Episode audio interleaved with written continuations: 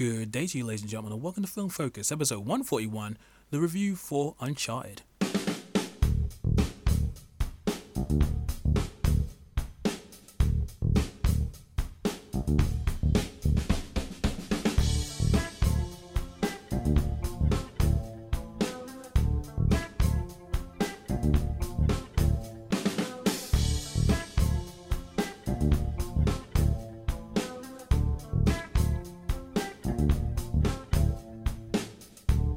Well, hello there, ladies and gentlemen of the North, South, East, and West, and welcome to another episode of Film Focus. I'm your host, the Hypersonic 55, and I'm glad that you decided to join me once again for some film related discussion. And here we are with a new video game adaptation in the form of Uncharted. Now, I'm not gonna lie, before this film was coming out, I was curious, but didn't have much in the way of hope. I was excited to see Tom Holland step into a new franchise and see how he'd handle it. But ever since the announcement that they were going to focus on a younger Nathan Drake as opposed to, you know, the older one that people know from the games, I was just like, mate, this movie is fighting a losing battle already. And then you had that whole saga of trying to get a director for this film. And as I said in the past, Uncharted, along with The Flash, were sort of in this weird race to see who would get made first because they changed directors so many times.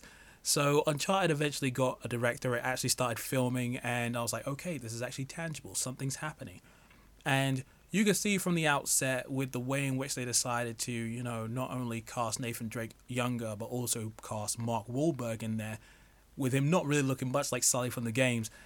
This game adaptation was just it was fighting a losing battle and then when we finally saw the first trailer come out it just came across as very underwhelming. You know, you had certain elements that kind of looked like the games, but overall, it just felt like a very run of the mill generic action film with a few bits and bobs that here and there that sort of mirrored the games in terms of certain set pieces and character, like, you know, costumes and stuff. And I'm like, May, I don't even want to watch this movie. I literally just wrote it off in my mind and I was like, nah, no chance. But as time went on, and since you know January and February so far I've been pretty dead for films, I was like, I kind of need some content for the podcast, and I was genuinely curious, especially after I ended up watching playthroughs of Uncharted one through to three. Now. I know I've been told, especially by one of my best friends, to play the games for years, but I just never had access to them. And then when I did get access to a PS3 and then the PS4, especially with the remastered collection, I just didn't have the time. And plus, I was out of the country without a PS4 for at least a good year and a bit. So, you know, when you get to that point where you just know you're not going to be able to play certain games, you just end up watching Let's Plays. And the cool thing about certain Let's Players is that when they upload on YouTube, they'll upload pretty much the whole campaign but trim all the fat so you're not dealing with any crazy side quests just doing the main campaign so you get the right balance of story content but also the gameplay and I have to say, the Uncharted games are bloody fantastic in terms of its charm, its over the top nature, its crazy set pieces, and how it introduces you to these really fun and memorable characters that really start to grow on you from the time that they're introduced until like that time that story's over. I haven't got around to watching Uncharted 4. I probably will get around to doing that at some point, but man, I understand why this franchise is so beloved and why so many people were like, you know, is it very aggressively not happy with the direction that the adaptation was taking. But after seeing, you know, Uncharted 1 through to 3, I was like, you know what, screw it. I need to see this film now. And I have to say, I didn't mind it. It was not nearly as bad as I was thinking. Now, I have seen online that there have been some reviews that are pretty scathing. A lot of 2 out of 5s, very low reviews, people just saying that it's just not very good. And I'm assuming once the general masses get to see it when it comes out in America uh, this upcoming Friday, it probably will be buried. Whether it'll be more or less well received than Mortal Kombat will be an interesting thing because Mortal Kombat, I feel like, of all the video game adaptations we've had in the last, like, I'd say five or so years, gets the closest to what the source material is, but still found a way to introduce a bunch of unnecessary elements or change things in a way that just felt counterproductive to, you know, the source material. And this film is interesting in the sense that you can see the very DNA of the Uncharted games in this film, but there are a number of changes and just very questionable decisions where I'm like, why was this done? But yeah, Now we're going to get into the review itself, so we'll be talking about the story, characters, presentation, and overall conclusions. So without further ado, ladies and gentlemen, let's jump in. So the plot for this film could be summed up as the following. Our story revolves around Nathan Drake, a young street smart guy who is recruited by a seasoned treasure hunter by the name of Victor Sullivan as they race against another treasure hunter and a mercenary to recover a fortune amassed by Ferdinand Magellan which has since been lost for about 500 years. And that's a way for me to summarize the plot without going into the area of spoilers. Now, as I said before, I did enjoy the plot, but I do acknowledge its issues. Firstly, there's not much in this story that you haven't seen done before. The best way for me to describe this film is if you took certain elements of Rush Hour along with a bit of Indiana Jones and then meshed those two together, that would be the sort of general gist of what you have here. And so you have a story that starts out fairly simple, but then as the characters start to discover more about what's going on and learn the history surrounding the fabled treasure, things get more complicated and grow into a more global adventure. So you have the two main protagonists that have to learn to trust and accept each other. There's also uneasy alliances, some double crossing, some family issues, and some surprises and revelations about the journey and about the treasure. And yeah, these are all the sort of standard fare things that you'd expect from a treasure hunting action adventure kind of film. And it does have its own unique quirks here and there, especially when it comes to borrowing certain elements from the games as well. But it never really rises above being, you know, your more average kind of material. That being said, when the film works, it definitely worked for me. While the humor is definitely hit and miss, when the humor did work, I did find it quite fun and I would say fun is the main element that I took away from this film. When the action, especially, was, you know, gearing up towards the end and certain portions of it along the earlier side of the story, I was smiling. I was having a good time and I could see where this film was going. And by the end of it, I was definitely curious to see what they were going to do with a sequel. This film has two post credit scenes and they're not too long into the credits. You'll have like that sort of main credits bit with like you know the images and the musical bit. And then you'll have like another sort of mid-credit scene after that. And i have to say i was pretty happy with them. And i'm very curious to see where this franchise will go afterwards. Now whether it'll actually be able to go that far i'm not too sure because the reviews so far have been pretty okay to scathing on a few occasions. But I feel like there is definitely enough here to make a new film that could obviously build upon the foundation of this and really start to, you know, dive deeper into the core elements that make the game so fantastic. But only time will tell. Alright, so now it's time to talk about the cast, and I would say for the most part, everybody did a pretty good job, though some people fared better than others, and some people really got the short end of the stick, but we'll talk about that in a bit. Let's start with Tom Holland as Nathan Drake. And I have to say, I really enjoyed Holland in this role. I think Holland has always had a natural charm and charisma that comes with his acting, and he throws himself into this role as he does with every other role he's had beforehand. He's progressively gotten better in the MCU, and seeing him in this new franchise, you can see that he is taken all of those little steps into this role and given us a character that we actually give a crap about he's charming, he's fun, but he has a little bit of depth, a little bit of drama to him, and he also knows how to throw himself physically into the roles that he's in. And during some of those action scenes, I'm just like, mate, Holland is going at it. I really appreciate it. And his physique in this film is pretty ridiculous. I'm like, good lord, man, this guy is putting in the effort. So I can't hate on him for that. He did a good job. And then there's Mark Wahlberg as Victor Sully Sullivan.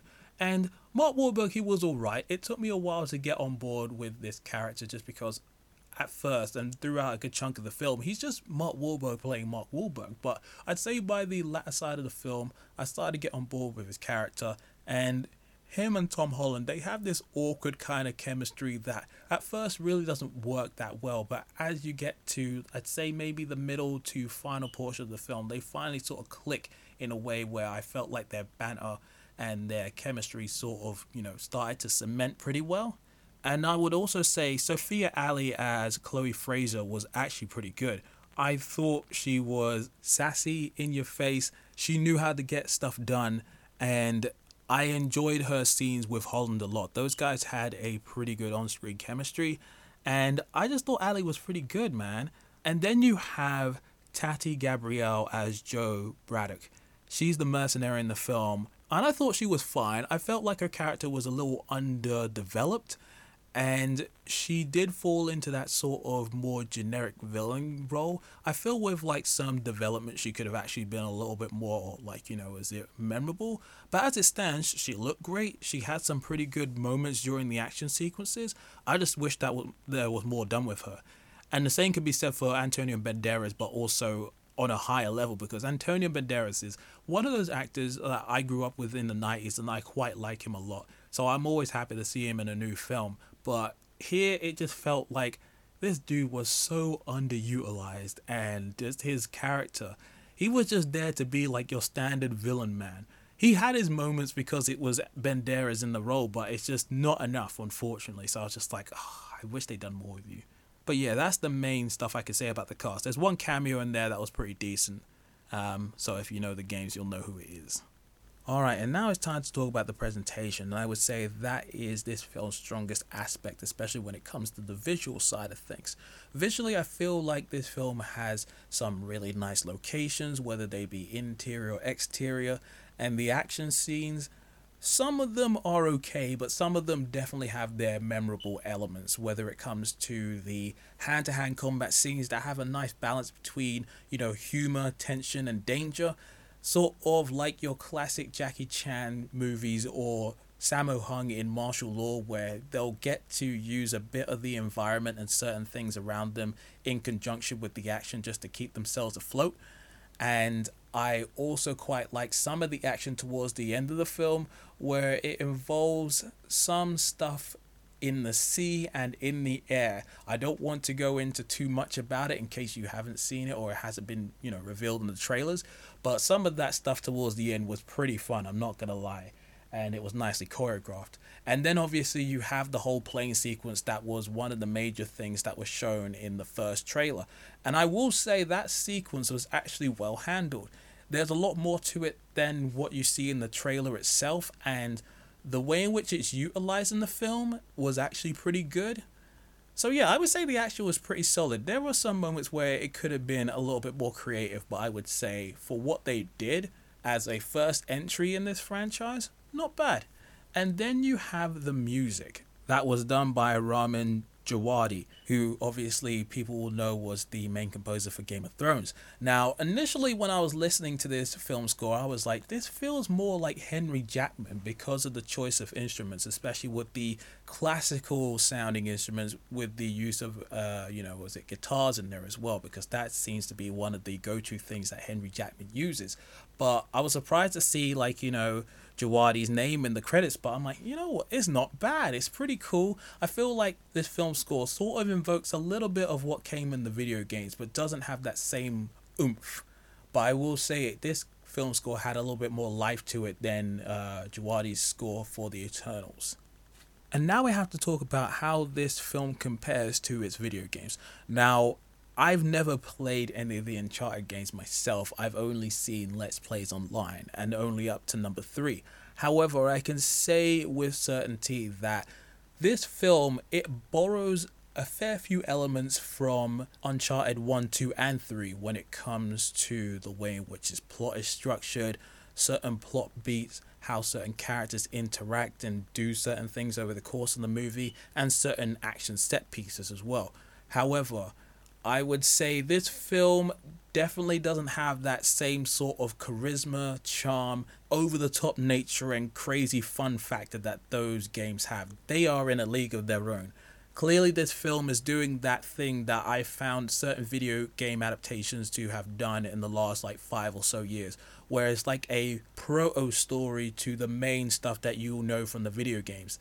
So you'll have a plot where they basically establish their own sort of lore and story, but borrow enough elements from the games where it's just like, okay, this is like the sort of origin point before we get to the stuff that you like from the video game, so that when you get to the sequel, we'll start to throw more video game references at you and dive deeper into the source material that you like. They did it with Mortal Kombat that came out last year. They did it with the first Sonic movie in 2020. They also did it back with uh, Warcraft back in 2016 as well. And for better or worse, this is the approach that this film has gone. And I would say, probably if you're a more devoted fan to the Uncharted franchise, you probably won't be as pleased with the way in which this film decides to handle certain things, change a few things, or create a few new additions where you're just like, I don't remember that from the video game, not at all. But I feel like, as I said before, the DNA of the Uncharted games is definitely there. And as the film goes on, it slowly starts to morph into something that feels a little bit more familiar to the games itself. Whether we'll be able to see where this franchise goes after that, I'm not too sure. Alright, so now it comes to the conclusion, and I would say I enjoyed Uncharted, and as I said, I enjoyed it more than I expected to, especially from those trailers. It will be interesting to see what the general consensus is about this film once it comes out in the States as well, because that will be where this film lives and dies. And I feel like it, I will probably be on an island on my own, enjoying this film, probably more so than a lot of other people. That being said, Tom Holland and Sophia Ali, I quite enjoyed in their roles as Nathan and Chloe. And even Mark Wahlberg eventually started to grow on me as the film progressed. And as I said before, once the film finds its groove and gets into some of the more fun action set pieces, I was just having fun with it. And by the end, I was definitely down to see where they'd go with a sequel. Whether that's going to happen, that will be down to the public, and if, you know, the studio sees that this has like some potential to go ahead. But I feel like it's a step in a good direction. So now it comes down to you, ladies and gentlemen. What did you think of Uncharted? Did you like it? Did you dislike it? Did you hate it? Um, do you feel like there is enough here to warrant a sequel or not? I would love to hear your thoughts in the comment section below or hit me up on Twitter where I'm at Hypersonic55 or at FilmFocus55. Check out the podcast as always on SoundCloud, iTunes, Spotify, and all those other places where podcasts can be found. And yeah, I guess that'll do it for another episode of Film Focus. Thank you for listening as always, ladies and gentlemen. And until the next time, this is the Hyperson 55 signing out. Peace.